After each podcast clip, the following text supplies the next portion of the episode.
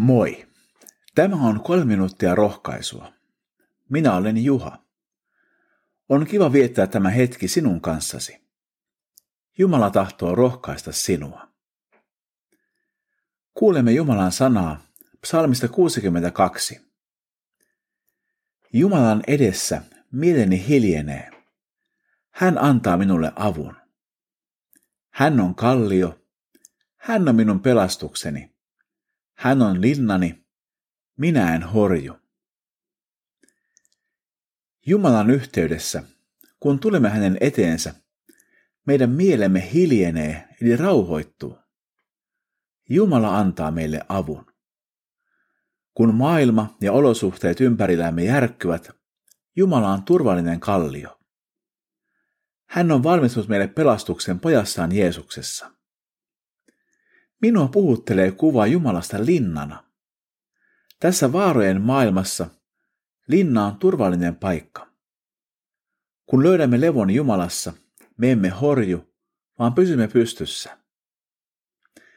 Sama teema jatkuu myöhemminkin psalmissa. Hän on kallio, hän on minun pelastukseni, hän on linnani, minä en horju. Jumalassa on pelastukseni ja kunniani. Hän on luja kallio, hänessä on turvani.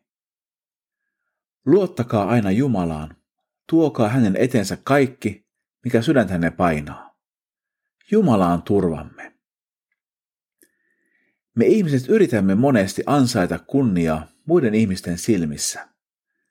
Se on hyvin raskasta. Kun laitamme luottamuksemme Jumalaan, pelastuksemme ja kunniamme on hänessä. Näin me löydämme kestävän perustuksen ja levon. Tänäänkin meitä kehotetaan luottamaan Jumalaan. Jumala on meidän turvamme ja me saamme tuoda hänen etensä kaikki, mikä sydäntämme painaa.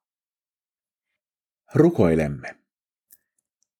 Herra, sinun kasvojesi edessä levoton mielemme hiljenee. Sinä annat meille avun. Sinä olet meidän kalliomme, pelastuksemme ja linnamme. Me luotamme sinuun. Auta meitä asioissa, jotka tänään painavat sydäntämme.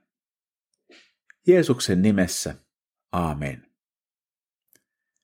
Siunattua päivää Jeesuksen kanssa.